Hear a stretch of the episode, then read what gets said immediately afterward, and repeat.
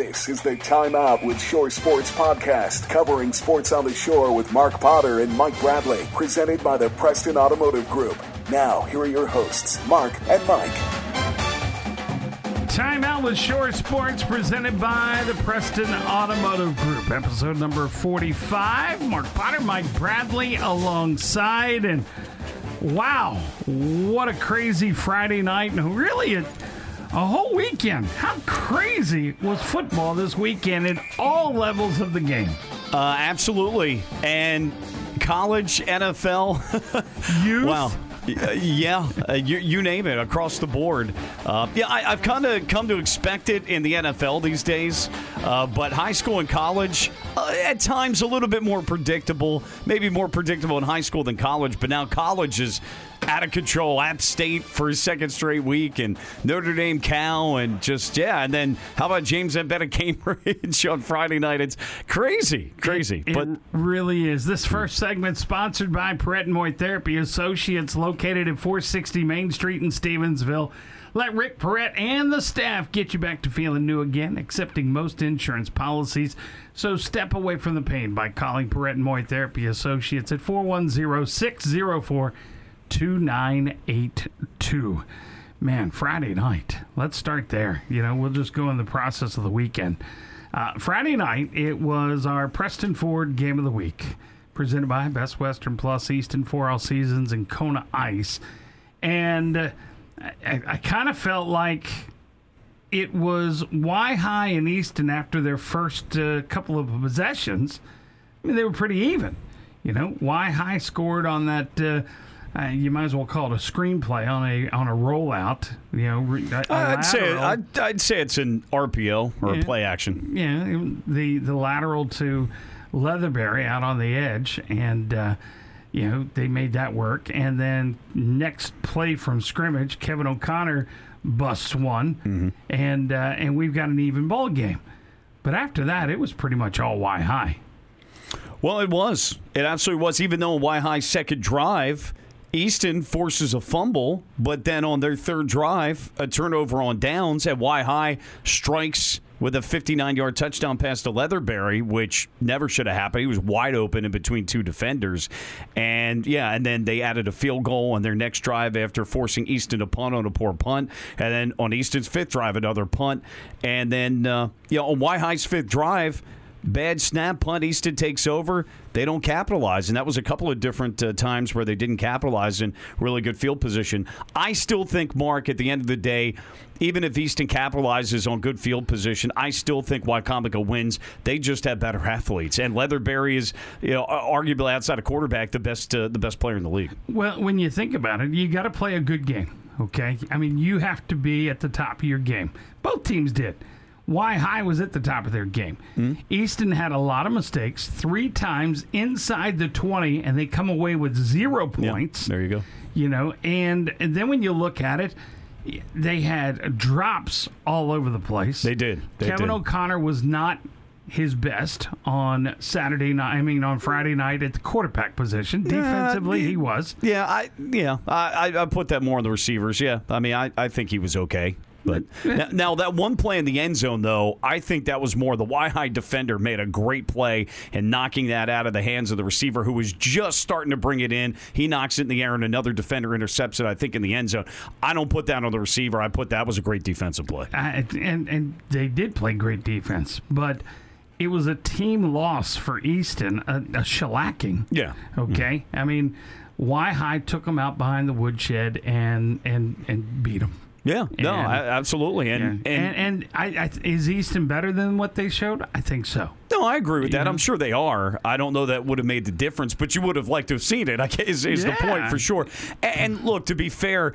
You, you're not going to stop Foreman or Leatherberry. You're going to try to contain those guys as best as possible. But let's be honest, Easton's defense did neither, and that's disappointing. Yeah. So If you're an Easton fan and player, So we'll see how it plays out. Um, you know, both teams live on to play another day. Both teams, they very well could meet in the playoffs, and yeah, it'll Sure. be interesting to see how all of that plays out. Um, you know, as the season goes on, uh, you know, injuries play a big part in that as well. Uh, but it, it was why high was good. Darius Foreman, our Sport Clips MVP. You know, we usually give the Maverick Transport Haul and Freight Award to the absolute best running back. Well, we gave it to Foreman because he had more yards than anybody rushing the football. Well, and he's a big part of their offense with running the football. I mean, he you could argue he's their lead guy, frankly, but uh, the the kid can throw the football and accurately too deep down the field, and that was what was impressive as well from him. And yeah, he had uh, he had as big a game as Leatherberry did. Our Midshore Exteriors Protect This House Award uh, went to Baptiste, uh, the left tackle uh, for Y High. And then, you know, for the key one lockdown defensive player of the game, we gave it to the whole secondary of Y High. Mm-hmm. Uh, it was a clean sweep for them. well, and Mark, you, I mean, you were at the game, and I did see the video as well. But I thought Wicomico, you know, may spy uh, O'Connor. They didn't really need to do any of that. They, I mean, correct me if I'm wrong. They rushed four and even against the run, they may have had a couple guys up at times on the outside, kind of playing halfway between the line of scrimmage and any slot receivers. So they may have shown, you know, six guys up front sometimes. But generally, you saw a four man front. They didn't really do anything exotic. They rushed the quarterback with four. They may have had six in the box to play the run at times, uh, but they were able to sit back and play coverage. And then against the run, they just came up and made plays and impressive. And you know, O'Connor had time to throw the football because they were only rushing four times. But when they dropped seven, nobody was open, and then oftentimes he would be forced to just keep it and try to run and, and do something with it. And, the defensive line was stout for those uh, Y High Indians, and the linebackers played well. They, and they have good linebackers. I don't think we really touched upon that much this season, but um, Coach Taylor talked about the fact they've got. I think they're returning seniors, um, or at least returning starters from last year. So uh, we had that all of that. The game, you know, and Leatherberry's a linebacker, isn't he? Yeah, yeah. yeah. So, so uh, and then of course uh, we talked about how Griffith was upset at the end of the game uh, with the you know the nine route. Um, you know that was called in the long touchdown to Leatherberry. That that you know, I can't say it sealed the game because the game was already sealed at that point. Right, it just made so, the margin bigger for right. them. And after the game, uh, the teams were shaking hands and uh, you know one of the coaches from Easton said something uh, to Y High, and Coach Taylor took exception to it. Uh, can I can I stop you there real quick? Mm-hmm. If I'm though Coach Griffith, after that happened, I gather my assistant coaches and say, "Look, I'll take care of this. Don't say a word. I'm the head coach. It's my responsibility. Shake the hands. It's same thing with the players. Move on. I'll take care of it if I have a problem with it. So I don't know. Maybe that was said. Maybe it wasn't. But I don't think it's the assistant coach's job to make a statement. That's the head coach's job. Well, and uh, in full disclosure, because I am a part of the you know yeah. the Easton staff as their JV and have no Friday night responsibilities, I asked Griffith about that, and he took those coaches and put it aside. And Taylor and Coach Griffith talked after the game. And Griffith, you know, Taylor asked him, Why didn't you talk to me about it? And he says, Well, I was going to tomorrow. They, they talk, mm. you know, I'll call you about it tomorrow when it's over and done mm. with. We've had time to chill out. Um, you know, and Griffith took that coach, pushed him aside, and got everything separate. Yeah, he shouldn't have said anything. Right. So it was said, um, and then there were other accusations made of a player being pushed and what have you. Um, and uh, so there's an investigation going on with all of that. That's amazing. You yeah. know, the, the, the way the whole thing shakes yeah, it's, out. It's just it's disappointing to hear. But yeah, if there's something like that after the game, that's the head coach's responsibility. As you just said, he was going to take care of it, but for the assistant to say something that just speaking out of place well, or out of turn, maybe. But at the same time football's a game of emotions, and they just got the best of it. Yeah, that's so, true. That's true. You know, um, but anyway, so it was said during the handshake line and all that, and uh, you know, we reported we were right there on the field when you know when after all of this took place. Yeah. I didn't get to see what you know what happened and the accusations made and what have you. Yeah, you covered but, it, but we yeah. knew. Yeah, Coach Taylor was upset. I mean, mm. he was on the phone with his athletic director, and you know, it was uh, it was a scene so to speak. And uh, it, finally it calmed down. We got to talk to all the coaches and, and all of that, but it's just it's a mess. And once they get it all sorted out, I think everybody will be cleared of wrongdoing and what have you. It's just it's a shame that it even got to that because really there's no place in the game for hotheads. Well, let, well, let's talk about the play. So, my perception of what Coach Taylor said after the game was that we didn't call a pass play there based on the Easton alignment. They decided to audible and and go to that play. Now, you know, in my opinion, ultimately, you know, you could tell the players, "Hey, look, we're just going to run the football out here. There's no audibles, there's no adjustment, etc." And I think the bigger point though is that if one of those two players or anybody that was a starter in the game at that point when the game was well in hand, if anybody had gotten hurt, it wasn't worth it. Why why do that there? Now, obviously that's his call. He's got to be responsible for that. So I think that's a fair question to ask.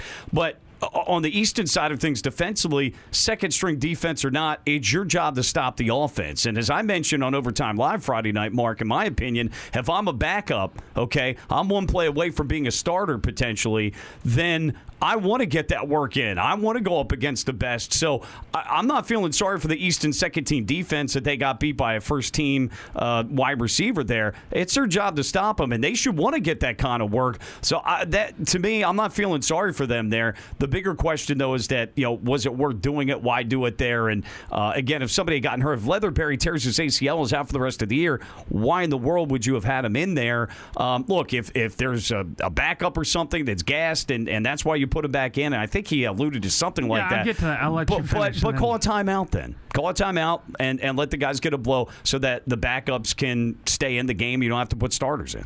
All right. So going back on that question, because I asked Coach Taylor. You did. You asked all the, the tough questions, Barry. Yeah, I give you credit for that. I asked him after the game about the play call. Mm-hmm. And uh, yeah, Easton, he had in their second team D and what have you. And, and I. Don't get me wrong, I don't have a problem that they scored. Okay. Mm-hmm. You brought up a good point injuries. Coach Taylor addressed that question with, well, the, the backup for. Uh, Foreman, the quarterback, mm-hmm. uh, had a broken collarbone, so he couldn't play. Mm-hmm. And you had Malik Leatherberry's backup was on the sidelines for whatever reason. Mm-hmm. Okay, so you're asking them to run a nine route. I don't care what defense, first team, whatever. Mm-hmm. And at that point, it's 37 14. 36 14 what uh, anyway, yeah, yeah um, and, and, we're under a minute yeah 37 left. 37 we're under a minute yeah. left right mm-hmm. yeah so so the game's the game's over i mean you could just down yeah victory formation right, griffith's yeah. not going to call a timeout they said coach taylor said easton called a defensive formation that they didn't like and weren't comfortable running against okay but you brought up you just said it you could have taken a knee Mm-hmm. Okay. Or you could have just run the ball anyway if you wanted to run the ball. You didn't have to throw a nine round. All right. People are going to look at that like you ran up the score. Mm-hmm. Okay. And if that's if if the, if you're okay with that, then that's fine. Just like the previous week against North Caroline, the game is cinched and put away, and you go for two instead of kicking an extra point. Yeah. Now, were the backups in or starters in? The starters were in. Okay. All right. You elected to go for two. So you're developing a history here of piling on, so to speak. And again, I don't have a problem with it. Your job is to score touchdowns. Yeah, your, it, your it's opponent's not, job is to stop them. Well, absolutely, okay? absolutely. But yeah. at the same time, at some point, you're not going to have a Foreman, a Leatherberry, uh, and on all these other players, and you're going to be on the other side. So don't be crying baby when it starts happening to you because they remember back to weeks two and three of 2022 mm-hmm. when you were running it up on them. And look, it, it, may be something too philosophically that look we're we've got a goal of winning a state championship and winning the Bayside and really trying to run roughshod over teams and and and make a statement that we're the clear number one and that this program is back and so on and so forth. And look, that's that's their purview, and that is I mean ultimately Agreed. it's not our responsibility. It's not our worry if somebody gets hurt if they're playing starters when the game's well in hand and all that. So uh, yeah, that again, that's their choice. But yeah, perception question obviously is, you know, does that do you any good at that point to not have backups getting experience in, and if a starter gets hurt? But hey, that that's their call on all that, and and maybe it's more of a hey, we are trying to make a statement in this league, regardless of who's in, et cetera.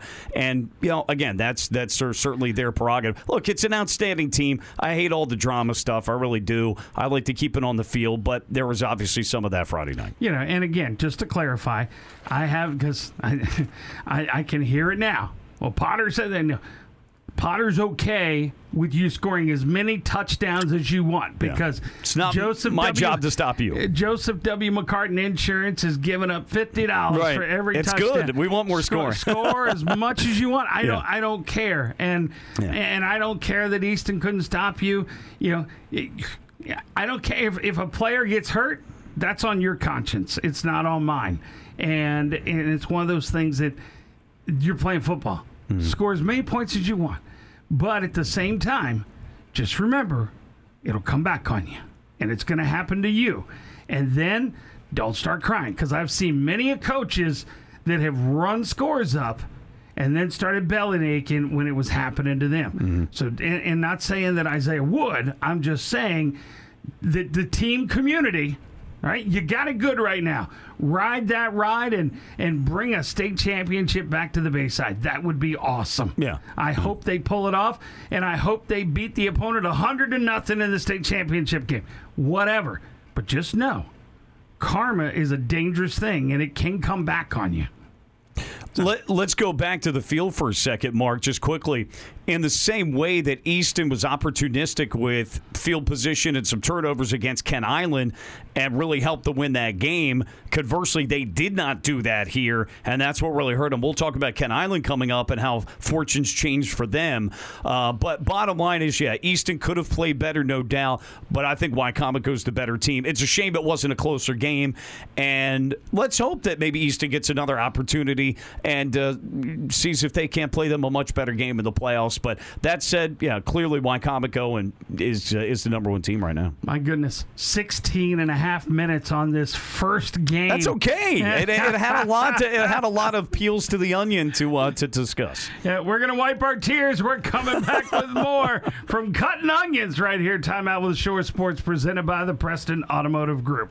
Hi, folks. David Wilson Jr. of the Preston Automotive Group here. Did you know that we can deliver your vehicle straight to your home or office? You can view and purchase vehicles from Preston's complete inventory online at PrestonMotor.com. Preston Automotive Group is here to ensure you get exactly what you've been looking for. We can even custom order select brands straight from the source. Integrity, urgency, teamwork, personal growth, attention to detail, community. These are the core values we live by here at the Preston Automotive Group. We're family, friends, and professionals. Visit us online at PrestonMotor.com to get started today. And this portion of the Timeout with Shore Sports podcast is brought to you by the Edge Training Academy, where passion meets performance. Located in Stevensville at 112 Log Canoe Circle in the Chesapeake Bay Business Park, now offering 24 hour gym access. More information at theedgetrainingacademy.com. All right. So, uh, you know, in our pre production, pre recording production meeting that we had, you know, I'm going to change it up a little bit. You mentioned Kent Island. Let's get right to it. Sure. Kent Island goes down to Decatur, and I, I think everybody, self included, you know, thought that Decatur would pull that out, but I thought that they would pull it out in a close one. Mm-hmm. That game wasn't even close. Uh, it was all Kent Island, or should I say, it was all Casey Heath. you know, the Kent Island defense, obviously. Well, but. yeah, yes. I mean, uh, Casey Heath played a part in this game, no question. But Kent Island took advantage of, of three turnovers by Stephen Decatur to the tune of 17 points, if I had that correct. And that uh, was as big a part of the game as Casey Heath was. But yes, early on, the Bucks right out of the chute went right down the field, and uh, that was culminated by McAndrews uh, touchdown pass to, to Tucker, Tommy McAndrews to Claxton Tucker. They missed the extra point to make it six nothing. You know, Decatur responded and went down the field. Actually, it was a tipped ball in the end zone. The Kent Island uh, defender got his hand on, but Luke Murgott made the catch. They went up seven six. But uh, yeah, Heath with a touchdown on another drive made it fourteen to seven, and they converted on the two point conversion. There was a turnover on a mesh one play by Decatur. Kent Island recovered, so they had really good field position. Another Heath touchdown rush, twenty-one to seven, and uh, then uh, Bryson Coleman had a pick six.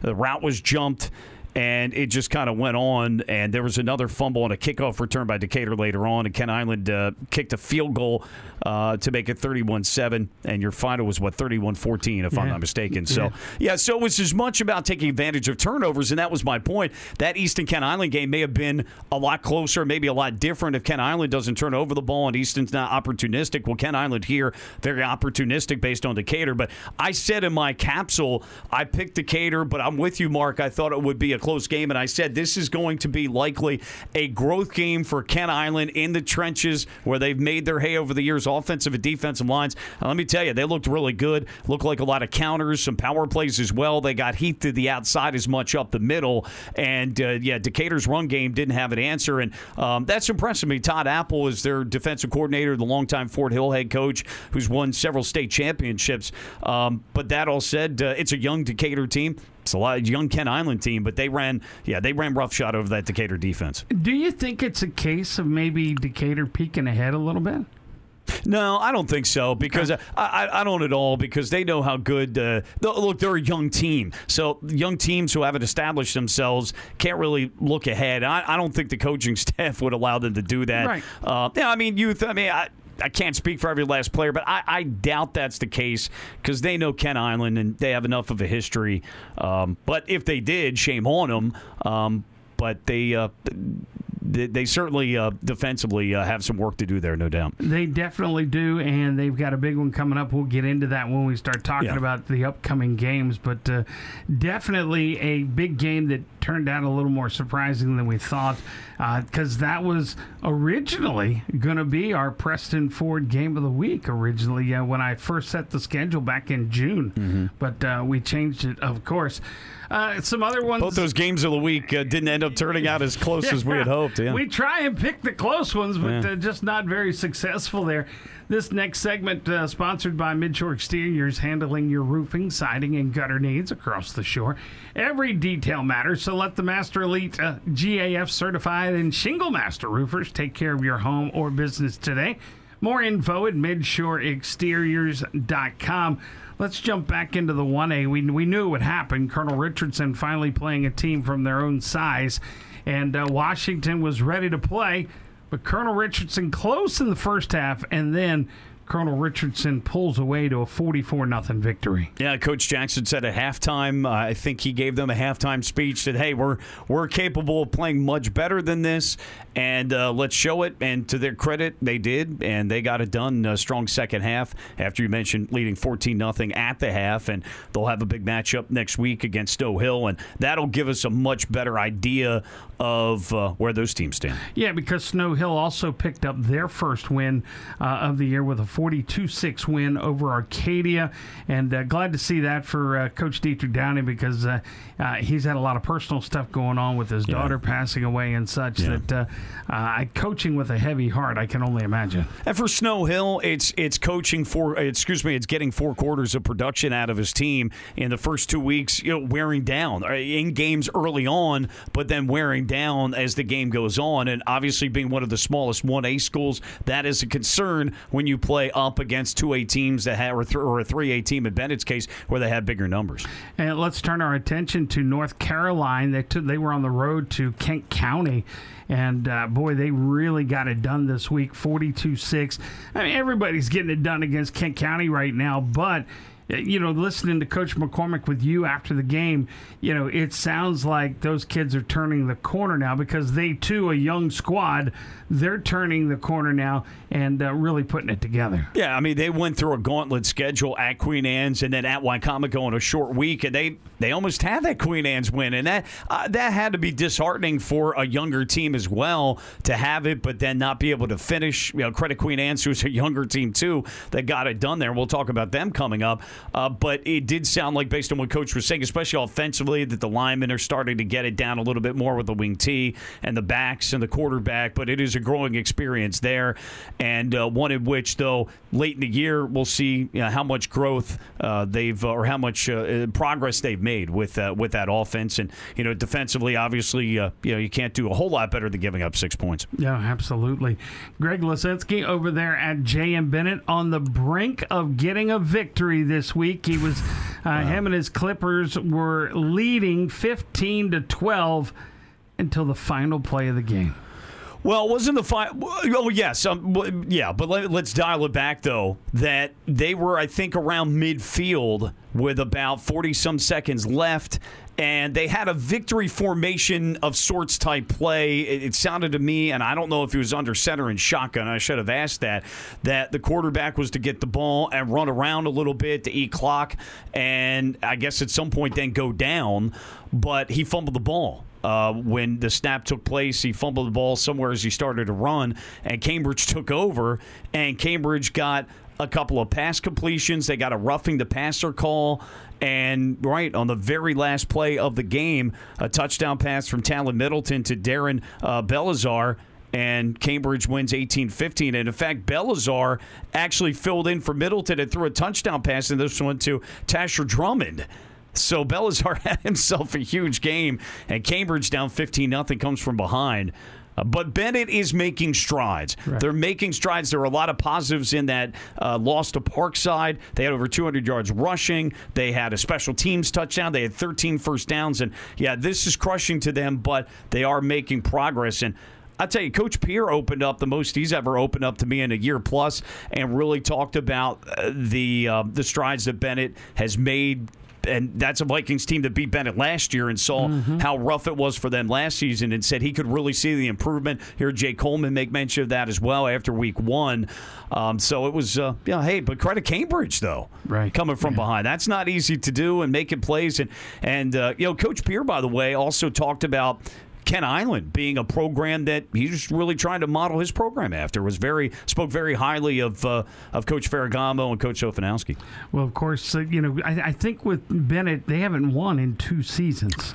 Well, we yeah. know they didn't win last season, and then in the spring of twenty one, I believe you're correct. Yeah. Yeah. yeah. So uh, that's a team that just has to learn how to finish, learn how to win, and then once they get that done then hopefully they'll come a little easier for him. Yeah, and it's disappointing real quickly because Hoot Gibson had a really good run going. I want to say 16, 17, 18, and maybe 15 as well. I'd have to look back, but certainly 16, 17, 18 had some really good seasons, made the playoffs, and then sadly in his final year in 19 they went three and 7 mm-hmm. and, and, so the, the momentum started to dip, and then 20 was a COVID year, and then they did have a spring season, but again, the the program started to wane with involvement and interest and so on and so forth, and COVID really hit them. And yeah, the spring they were winless, and last fall they were winless. So it uh, it's been a long road, but we're hoping we're pulling for them that Coach Lisinski can get them a win or two this year. Absolutely. So that wraps up all of our Friday night contests, and uh, we'll talk about the Saturday contest when we come back right here. Timeout with Shore Sports, presented by the Preston Automotive Group. If someone you know is exhibiting signs of depression or withdrawal, take time to connect. Ask, Are you okay? Listen closely and without judgment. Share mental health resources. For All Seasons Behavioral Health and Rape Crisis Center is here for anyone struggling with a mental health challenge. Visit forallseasonsinc.org. That's forallseasonsinc.org. It's okay to ask for help. For All Seasons is here for you. This portion of Timeout with Shore Sports, presented by the Preston Automotive Group, is sponsored by For All Seasons Behavioral Health and Rape Crisis Center, providing outpatient mental health, psychiatric education, and rape crisis services to the English and Spanish speaking communities, regardless of one's ability to pay. More info at forallseasonsinc.com com. Uh, so one of the things that, that we talked about, that's by the way, that's forallseasonsinc.org. One of the things uh, we talked about uh, when we were going through all these games, you, you mentioned Queen Anne's a little while ago. Uh, Parkside, a much improved team. Parkside took the trip to Centreville to play Queen Anne's in their homecoming game, and they, like J.M. Bennett, had built a nice lead and were on the brink of pulling off a big victory over Queen Anne's. But if you don't know who KJ Smothers is, you need to find out really quick. Yeah, um, just like the game against North Caroline, he had he saved his best for the second half and ripped off four touchdown runs, five in total, 35 carries for over 300 yards. But Parkside led 20 to seven at the half. Look, give the Rams a lot of credit here. You know they come off beating Bennett yeah, they got an extra day of practice, but Queen Anne's, because of Washington forfeiting that week two game, Queen Anne's was more rested, had longer time to prepare. Homecoming game, Parkside has to make the long trip, and yet it's the Rams who go up 20 to 7 at the half. They came to play. You give them a ton of credit. I think what you're seeing with Queen Anne's, though, is because they're a young team, they are learning about the fact that you got to get off the fast starts, but to their credit, they have found ways to win in the second half, and that's also a sign of a team that that's that's getting better and learning. They still have to play first halves better.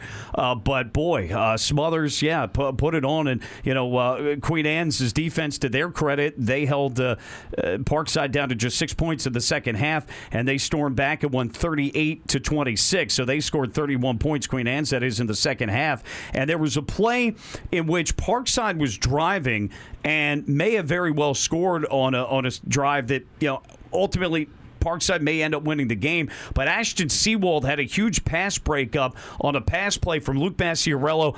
I, I think it may have been to Aiden Brinsfield. I'm not sure. I know Brinsfield was the one who had two touchdown receptions uh, for Maciarello in the Bennett game the week before. But uh, regardless of who it was to, Seawald made an unbelievable pass breakup in the fourth quarter with around three minutes left. If he doesn't do it, Parkside may very well go in because they would have had really good field position. And maybe Parkside ends up the winner in that one. Uh, who knows? But credit to the Lions, though. The second half team right now and the Cardiac kids. Yeah, they are the cardiac kids.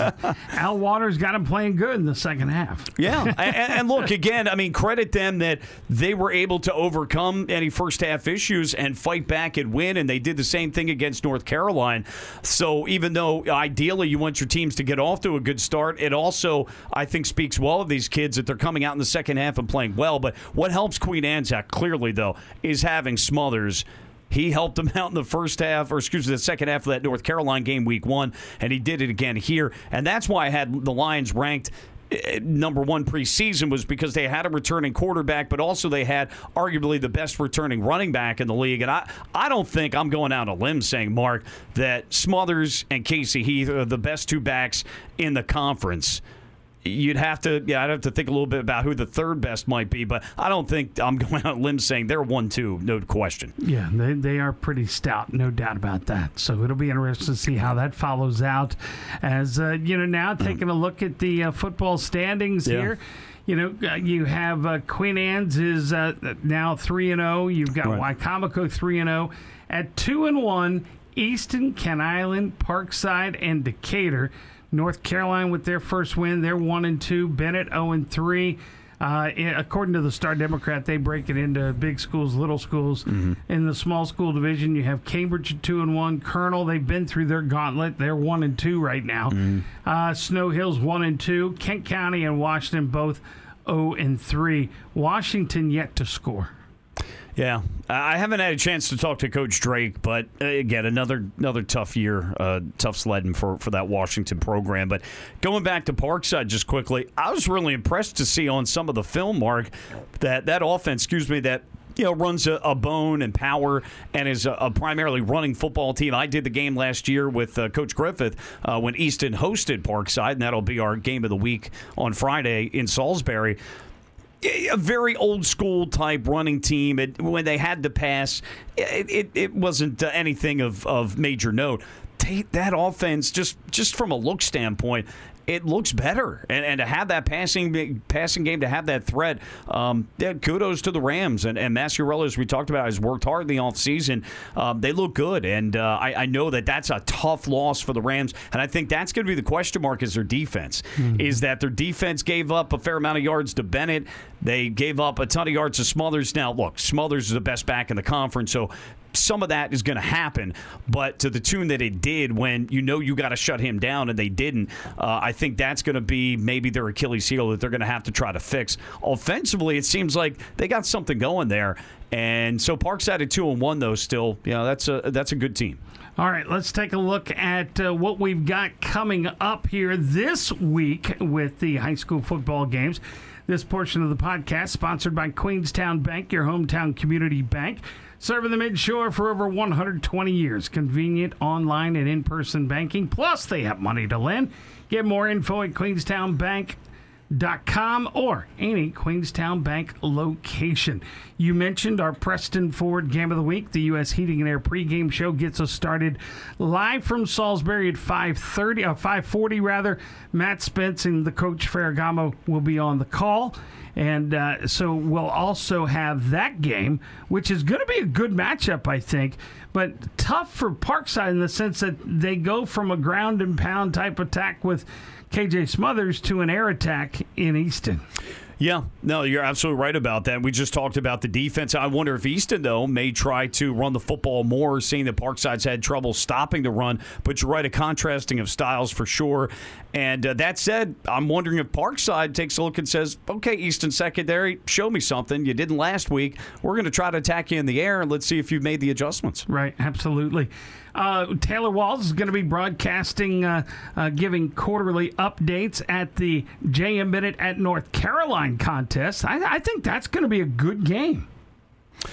I think for Caroline, their first home game, they're going to be charged up because they've been on the road for three straight games. But you're right. I mean, for Bennett, this will be a tough task. But again, this is a younger Caroline team.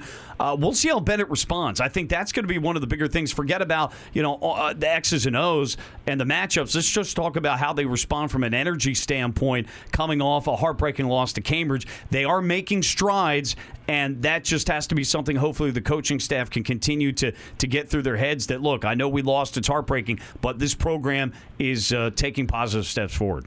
And you mentioned Cambridge South Dorchester beating J.M. Bennett last weekend.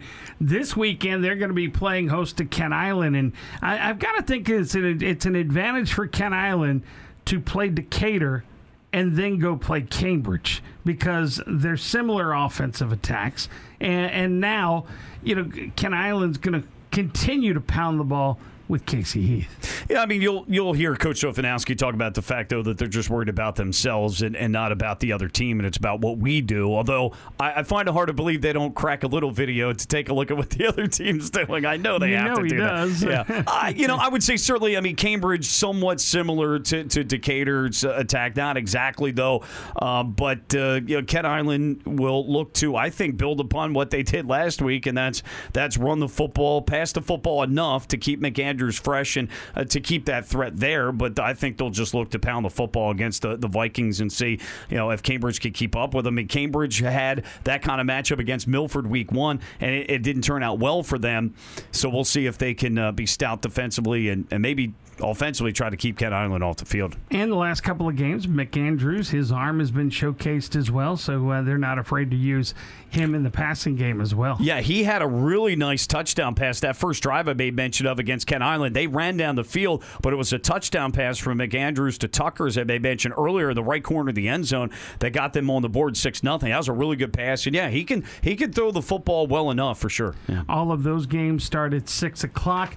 Queen Anne's County High traveling just up the road to Kent County for a 6:30 kickoff. Then you've got Washington at Nandua at seven o'clock, a Virginia team, and then on Saturday, Decatur at Wi-Hi. Yeah, uh, you know, round round three, going back to last year. But let's let's be fair here. These are more so with Decatur. It's a different Decatur team, though. They graduated a lot of players.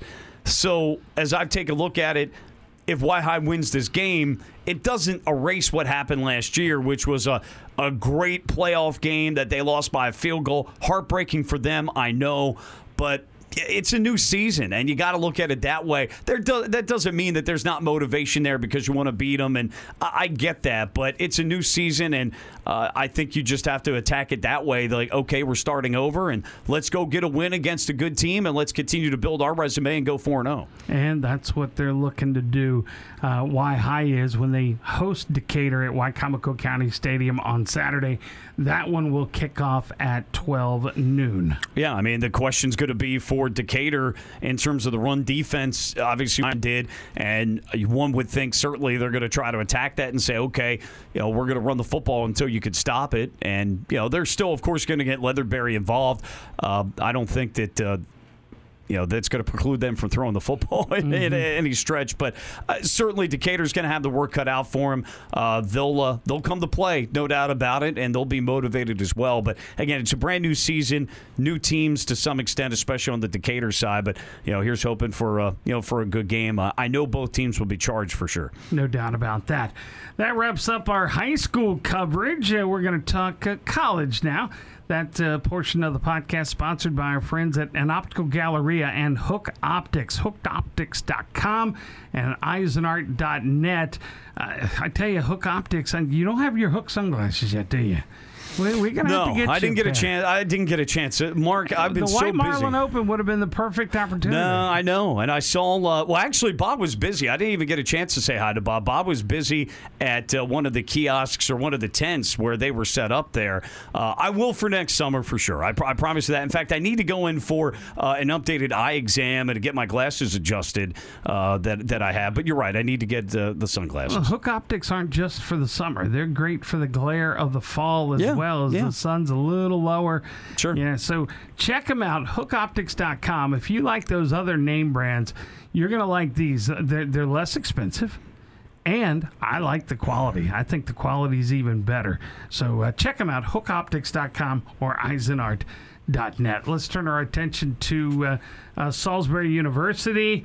Uh, coming off a tough loss to Stevenson last week, uh, they beat Ave Maria 42-14. That was uh, that was quite the uh, whooping that they laid on Ave Maria. Yeah, uh, almost Little Sisters of the Poor. Yeah, almost similar name wise. Ave Maria came in; they, they were three and zero.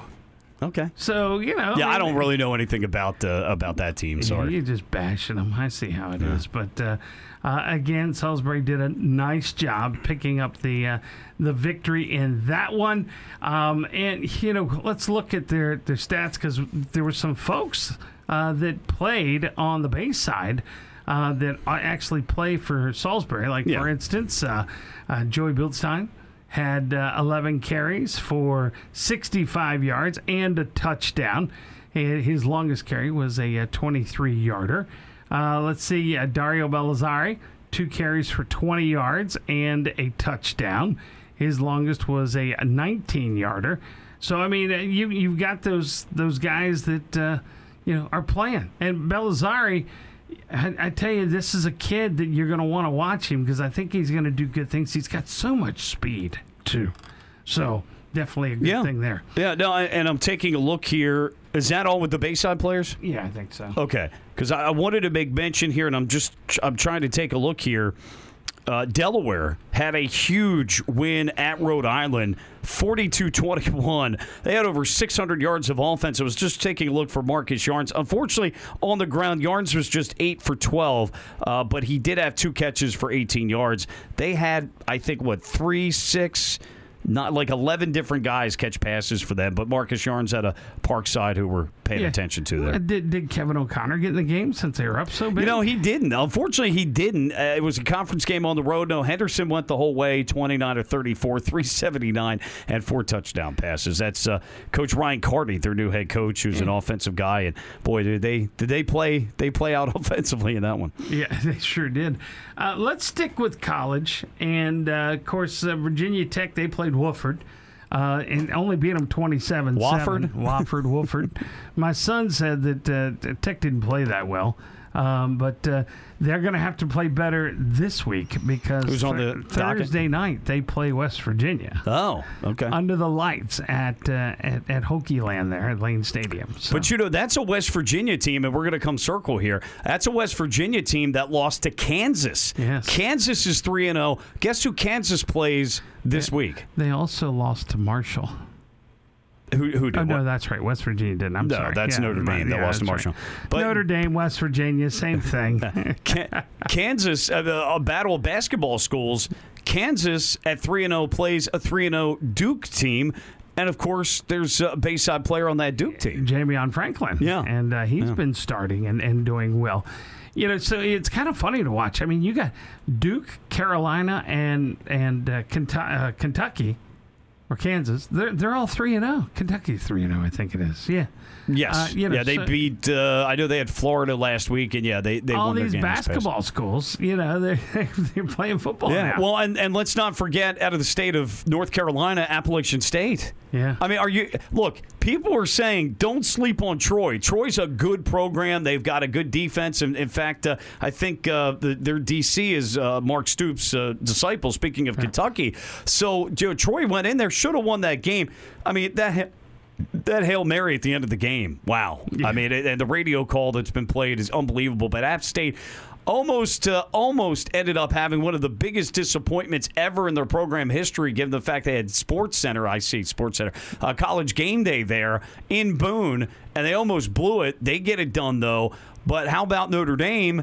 They almost gave up a Hail Mary at the end to Cal, which would have tied the game, assuming the extra points kicked, or maybe they go for two. I don't know.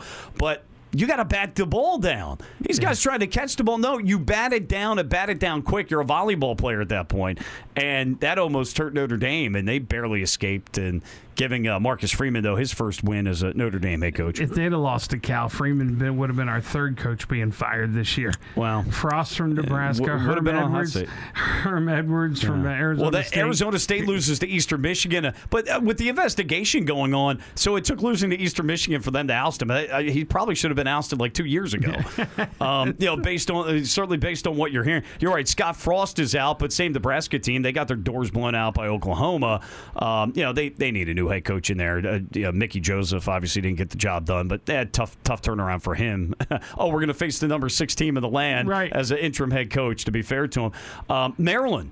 They get it done. That was uh, an exciting Come game Saturday behind. night. It came from behind. They win 34 to 27. But Mark, I'm telling you, the penalties. They had what, like 16 penalties in the game. They had eight week one, eight week two. They had f- between 14 and 16 Saturday night. That's just not going to get it done. I, I I just and at this point, this is primarily primarily the same coaching staff. I just feel like at this point, look, I'll give them another week or two, but if they don't clean this thing up and quick, I don't see this coaching staff being able to clean up the penalties. And it's going to prevent Maryland from you know matching or exceeding what they did last year. Uh, defensively was horrible in the first half, but to be fair, SMU has one of the best receivers in the country, and that kid Rice, who I think came in with the third most receiving yards. No, no one could stop him in the Maryland secondary. But to be to credit them, the defense came up big in the second half. Yeah, they had some picks, but that was primarily because of a miscommunication and a wide receiver that slipped. So it really wasn't anything Maryland did, but whatever. They, they made some big plays. They forced uh, a fumble when SMU was going in. The quarterback scrambles. He fumbles the football. Uh, but they're 3 and 0, but they've got to face number four Michigan in Ann Arbor this Saturday to kick off the Big Ten Conference. That'll be a good one for sure. Georgia, they uh, they now are number one across the board in all the polls, uh, especially after whooping up on South Carolina 48-7. Alabama took on the Sisters of the Poor um, with Louisiana uh, Monroe. Right. Uh, looking at some other. Do you think, real quick, do you think that was fair? Alabama got slipped to number two after only beating Texas by. Uh, Absolutely.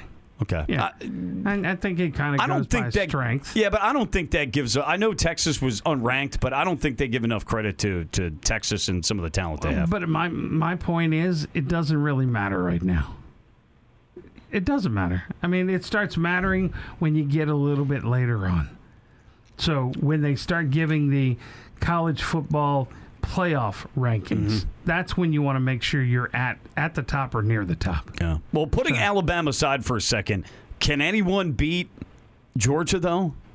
I don't know. We'll find that. out. Man, they're playing so good, but it is a long year, long Yeah, way to go. we- We'll find out, and uh, I'll I'll have an eyeball on Alabama this Saturday when they take on Vandy. Yeah, So- gonna gonna be fun. Uh, SEC game for you, Yeah. and uh, what, the, what's the name? of thirty kickoff. Okay, all right.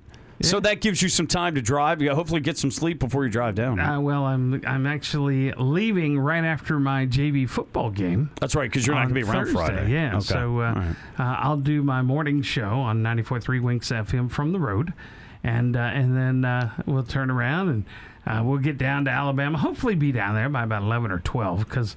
I'm going to stop and get some shut eye somewhere along the road. Well, you should. That's important, and you got you got time to do it. And then now, what's the turnaround? You're going to be back on Monday next yeah, week. yeah, so then we're going to turn around and uh, uh, we're going to stay in our hotel in, in Alabama, in Bessemer, Alabama, Saturday night, Yeah. which is on the outskirts because they want seven hundred and some dollars for you know, like a Comfort Inn. Um, you know, in town? In town. In Tuscaloosa? Yeah, in Tuscaloosa. Yeah. You know, yeah. so uh, we'll stay, uh, you know, if you'd like to sleep with the roaches, you could probably find a room for about 250 Mm. Well, so. I know they said with Notre Dame and South Bend, one of the hotels is usually hundred bucks a night. game day or yeah, game day that weekend, a thousand bucks. Oh, it, it, I mean, and it's not and they just could get Al- it. It's not just Alabama. I mean, oh, it's everywhere. Eh, I'm v- sure. Virginia Tech, you go to Blacksburg. You mm-hmm. know, like uh, I'm going down in uh, the third weekend in October. I'm not going to a game. I'm just going to go visit my son because I haven't seen him since the middle of August. And going down the middle of October, and like the Comfort is $127. All right, game weekend, trying to get in there now, Mm-hmm. 450 bucks, Yeah. and it's a two night minimum. Yeah, yeah, So- yeah. oh, and that's the other thing: two and three night minimums. Uh, Right. Yeah, that that hurts. Now, what I'm wondering is why haven't these colleges gotten into the hotel business? Well, Virginia Tech has the Virginia Inn, and Now, uh, do they and- own that, though? Yeah, I think so. Oh, okay, And then uh, it's right on the campus. well, that well, good on them. and, and then uh, the uni- and I think that's a thousand a night. Yeah, because having a having a facility, having a hotel on campus where you don't even have to get a cab or an Uber or anything, and you could do stuff on campus, assuming they've got enough restaurants and places you could do or, or nearby. That, I mean, that's a bright idea. I don't know why. If they, if they have the room, I don't know why more campuses aren't doing that. and the University of Alabama has the Capstone Inn, so Yeah. it's right there. Now I think know. Maryland does have something. They across the street. They and I think Maryland does run it. That's so a they do. Holiday Inn. Yeah, there at Maryland. I No, think, no, no, no. the There's stadium. no. The, Maryland Okay. has their own. It's not Holiday Inn Okay. across the street. It's Gotcha. it's called something else. Yeah, All it's it's very nice. Yeah. So, uh, but it's I didn't get to watch much college football this weekend, but uh, uh, keep an eye on Tennessee. I'm telling you, I, I think they're yeah, it's going to be it's Tennessee. I think Tennessee and Florida this weekend. uh, game day is going to be there. And look, Tennessee, they had that win against Pitt. You know, Josh Heupel, they're they're starting to come around. That that program has been through hell in the last decade, and a lot of it internal reasons that they've they've hurt themselves. They couldn't get out of their own way, uh, but hopefully Heupel's turning it around. Uh, but you know, bottom line, uh, Mark, and you're seeing this now outside of really Georgia and Alabama because right now Clemson is not the Clemson of old. They Right. still, I think, offensively have issues, and their DC is now the head coach at Oklahoma. But and I'll even say this, even though I'm big Michigan and all that, outside of the top two. I'm telling you, you are really this year starting to see parity more than ever in college football. Not that it hasn't been there to some extent, but to see an App State go to Texas A&M, to see a Marshall go to Notre Dame, and I'm not saying that that's the best Notre Dame team of all time that they have this season. It's not, but it's just amazing to see all of a sudden some of these schools. I mean, look. Indiana had to go to overtime against an FCS school, against Western Kentucky, I believe it was, and they, they have a traditional good program. But Northwestern lost to Southern Illinois, who's an FCS school. So I mean, you're starting to see more of that, and it's um, you know, it's makes college football that much more interesting. I'm going to say the top three because Ohio State's still pretty good too. So Yeah, no, you, you, the- fair enough. Fair enough. Fair, but there's still questions about their defense, though. Um, yeah, whether they've gotten better, that's been an issue for them the last couple of seasons. That's the only reason I say that. Offensively, yeah, when healthy and all that, yeah, they're they're among the elite when it comes to offenses, no doubt. yeah, this will be a good test for Maryland this week with Michigan, number four Michigan. Oh too, yeah, and way. it'll be Michigan's best test so far because they've played a cupcake non-conference schedule. But I think it actually helped them with ferreting out their quarterback situation. Although now, Cade McNamara, who had all this resume and experience as a backup, Mark, he comes into the game, he's hurt. So. If God forbid McCarthy goes down, you're looking at a very inexperienced quarterback that will now be Michigan's backup. But yeah, it uh, for Michigan it'll be their toughest task. But for Maryland, they're uh, they're going to have to come and, and bring their best game, or otherwise it's going to be ugly. All right, let's turn our attention quickly to the NFL. And uh, boy, what a wild weekend it was! Uh, Sunday was absolutely crazy. Uh, the the, uh, the Detroit Lions looked like the Super Bowl champions, uh, scoring 22 uh, points in the first half, doing it all sorts of ways. Uh, limiting the commanders to just two first downs and 50 some yards of offense. Then the Commanders finally rally and get their stuff together. Yeah, they come did back and time. make it a game. Yeah. Uh, but still ended up losing, I think, 36 27, if I remember correctly, something like that. Uh, the Ravens got out to a huge lead, and then the, Miami came back and just torched the defense. Yeah. Yeah, and- 28 points in the fourth quarter. As I mentioned, the first half uh, interceptions that uh, Williams had for the Ravens at, at safety, the pickup from New Orleans and free agency, um, it masked the fact that we could not stop their offense. Now, look, they got Waddle, they got Hill, they've got uh, Gesicki at tight end. That's a talented offensive team. That scheme fits them really well. And we just didn't know whether we were coming or going in that game. We did not figure them out at all. And what hurt the most is late in the game, uh, to what appeared to be communication breakdowns that led to touchdowns. That, you know, if one of them doesn't happen, we win the game. But we allow both to happen. And that's, uh, that's a big problem. Well, and uh, you know, for the Ravens, had the Browns, the Bungles, and the uh, Steelers all lose yesterday. Yeah, that that helped tremendously. But then conversely, you look, oh well, you had a chance to take the lead in the division. But yeah, for Cincy to go into Dallas and lose to a Dackless, uh, Dallas, that is, um, wow. Their offensive line, which had issues last year, have issues major this year. He got sacked, uh, Burrow, I think six times. Cleveland, they give up two touchdowns within two minutes to the Jets. They blow that game, and then the Steelers off a big win at Cincinnati week one. You think you're coming home against a Patriots team that is not the same Patriots team of old, and uh, they end up uh, losing what by a field goal, 1916, I think. Yeah, the same way that uh, Dallas beat uh, Cincinnati with a field goal at the at the last second. Well, give So Dallas credit; they got out to a 14-3 lead I'm not one. giving Dallas any credit. Well, So- sorry, you got you, you got to give them a little credit, but uh, yeah, it's um it's a crazy league to say the least, and you know for the uh, you know we'll see if these teams bounce back this week. the Giants won. I mean, you know, They're all to a two and zero start for the first time in six years. And by the way, uh, not that this audience, Matt, you know, cares necessarily, but the Jets, the Giants, the Yankees, and Mets all won yesterday for the first time in the same day since 2009. That's Wow. 13 years ago. Wow. Yeah. Wow. Well, it's good to be a New York. Just a stat I- just a stat I heard, yeah. Useless stats, but it's good to have. Yeah. It's good to have. So, well, we'll see how it all plays out. But uh, want to thank everybody for listening to Time Out with Shore Sports. Don't forget, uh, Mike Bradley's going to be in the Edge Training Academy studios Friday night, uh, uh, producing our Preston Ford Game of the Week. And I've made the executive decision that uh, next week Yes. because we haven't done a Bulldogs game yet this year, which is unusual. Um, Well, I, I, see kind of a parting of the uh, parting so- of the so ways. We're, we're going to do a North Caroline at Easton on the 30th. So, uh, Okay. and uh, we'll do that. Um, and uh, Mark, now you, you can't be wearing your blue and white anymore now. and I'm going to wear blue underwear and I don't yeah, want to hear that. Neither does our orange audience. socks, and, and then I'll have. You know, just my game day overtime. Mark, you're an Easton, you're an Easton Warrior now, sir. You're an Easton Warrior. That, that that you know that came with a contract I- signature. I, I, jo- I joke around with uh, you know the folks that have been Easton fans for years, and you know and while I was a Bulldog, and you know they're like, "So you're at Easton?" I said, "Yeah, I'm a Pumpkinhead now." times So- have times have changed. You know, I mean, uh, things are things are crazy. You know, Warden Joseph retire. McCormick comes back with a new staff. Mark Potter goes to Easton. It's uh, I don't know what's going on. You know what? And I will. I'll be perfectly honest with you. We we play Parkside this Thursday, and um, you know they're coming to town. By the way, you got to give kudos. Your JV team won last week. You're two and one. Yeah, yeah. We uh, Defeated Wi-Hi. We were down six nothing. We finally woke up with about three minutes left in the uh, first half. Better And, late uh, than never. Mark, yeah, right.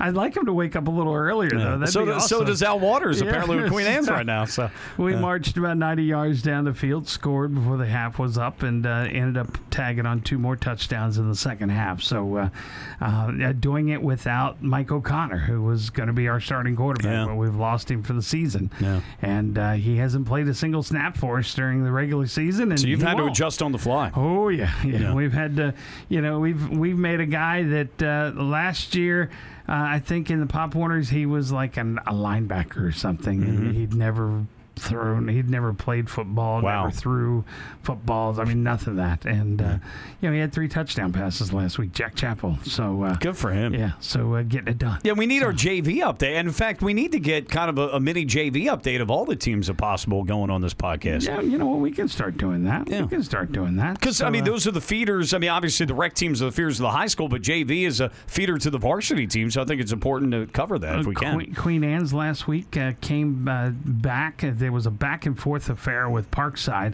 Um, I just watched that game the other day, Mm-hmm. and uh, yesterday, in fact. And uh, uh, Queen Anne's ended up winning it with a field goal, thirty to twenty-seven. On JV, wow. Yeah. How long was the field goal? uh, probably looked like thirty yards. Or wow. something. At the JV level, that's Yeah. impressive. That's Yeah. really impressive. Everybody has a kicker but us. Um, they're like, Coach, why don't you punt? And I said, because I don't know where the snap's going to Yeah. go. You know, I don't know if it's going to make it back to us. I don't know where well, the kick's coach. going to uh, go. well, that's uh, coach. Uh, that well, that's where you're there to work on it, right. So, you know. uh, uh, let's see. Uh, Decatur is absolutely amazing this year. Yeah, I see. They're They- off to three. Who did they beat last week? Because they didn't. they didn't play. Uh, they didn't play um, Kent Island. I don't think, or did they? You know, I can't remember who they played. Maybe but, they but did. it was a. Uh, uh, yes, they did. They played Kent Island. Okay, they did. Yeah, Okay. and uh, and they beat them up. They doubled up. I think it was 32-16. Yeah, if I think that's right. correctly. You're right. You're right. Yeah. So uh, yeah, I mean Decatur's really good. North Caroline, they're unbelievable. At the JV level, to see those kids executing James McCormick's wing T is, I think they're three and zero. So Hmm. you know they're off to a good start. Let, let me just say this real quickly. And I had a conversation with one of the They Bayside coaches. destroyed that JV team. Destroyed Milford's JV team Did they? last Monday, like Wow. forty something to nothing. That's impressive. Yeah, and That's it's scary impressive. for me.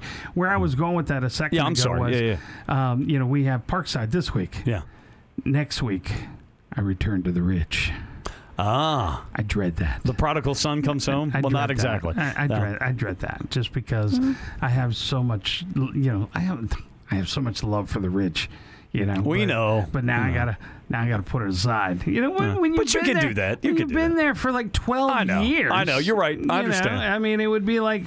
You know what, Marty Schottenheimer when you know he went back to uh, to Kansas City when he coached the Redskins. You know, it's just I'd say more. It's like going back to Cleveland for him. okay, well that too. Take your pick. But you know, it's just you know, it, I'm looking forward to the opportunity, yeah. and it, but it's just it's going to be so different.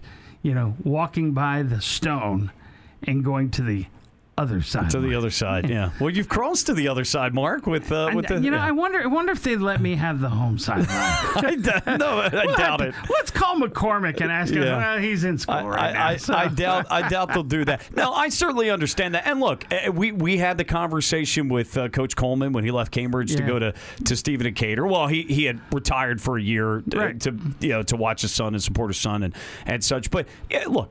Cambridge will always be home for him. He always loves Cambridge. So, uh, and you get that, you understand that, and so I, I no. And all joking aside, I understand what you're saying there uh, with that. But yeah, let's let's get some JV updates, and um, I'll just say this real quick. I had a co- conversation with a Bayside coach over the weekend, and Mark, uh, not to look ahead to next year already, but. Now, now, granted, with Queen Anne Smothers graduates, that's a big loss. But you look at Queen Anne's as a young team. Kent Island only had four returning starters this year. We look at North Caroline is a younger team. Easton's playing some younger players, although they'll graduate some big guys like O'Connor. Decatur is a young team. Uh, Colonel Richardson is a young team. You take a look at some of these teams next year. The J.M. Bennett is a young team you take a look at some of these teams for the next two, three years, and then you talk about any JV feeders like for Caroline. Uh, this Bayside from one through you know at least seven or eight is going to be unbelievable the next couple years and highly competitive. At least it, it, appears on the surface right now. A- Absolutely, and and I think that uh, you know, Coach McCormick. I mean, not Coach McCormick. Coach McGriff, uh, Griffith, McGriffith. Coach Griffith is already looking at my roster, thinking ahead to next year. Mm-hmm. You know, as to who can I take, and, Sure. and you know who's who's going to be able to help my football team. Um, you know, because Griffith and McCormick are a lot alike in that they're not calling kids up unless they're playing. Yeah, which I agree Yeah. with that philosophy. I, I know some people say, yeah, but they get to practice with them. But I ultimately, it's to me, it's about getting game time, playing experience. Yeah, I mean, you figure Griffith starting two sophomores, three sophomores, a freshman, two freshmen. Mm-hmm. So, you know, that's on his offense and defense. I mean, that's pretty impressive. Yeah, So, yeah, no, absolutely, and uh, that's what I just mentioned. I mean, Easton's playing some young players, even though you guys have a, a lot of seniors on that team and a big freshman class that came in uh, with population. So, yeah. Yeah, absolutely. Thanks for listening today. We appreciate it. Join us next Tuesday right here. We'll have another podcast out for you after my return from uh, Alabama. Yeah, So- we can't look. To, can't wait to hear all about yeah, it. looking forward to that as well. Make sure you share. You can also check out shoresportsmd.com. Be looking for Mike's picks on the Overtime Live page. They should be up uh, uh, maybe while you're listening this. Uh, well, his uh, power poll will be up probably by the time you're listening to this. It will be, yes. And then his picks will be up Thursday night. And we're going to try and start getting the uh, pregame videos up by Thursday night as well. Uh, for I don't think it hurts to do that. Yeah, Yeah, just to give a little bit more time. yeah, to try and get everybody an opportunity to see what the coaches have to say. For Mike Bradley, I'm Mark Potter. So long. We'll catch you next week right here with Timeout with Shore Sports presented by the Preston Automotive Group. You've been listening to the Time Out with Shore Sports podcast with Mark Potter and Mike Bradley, presented by the Preston Automotive Group. Look for another Time Out soon here on ShoreSportsMD.com.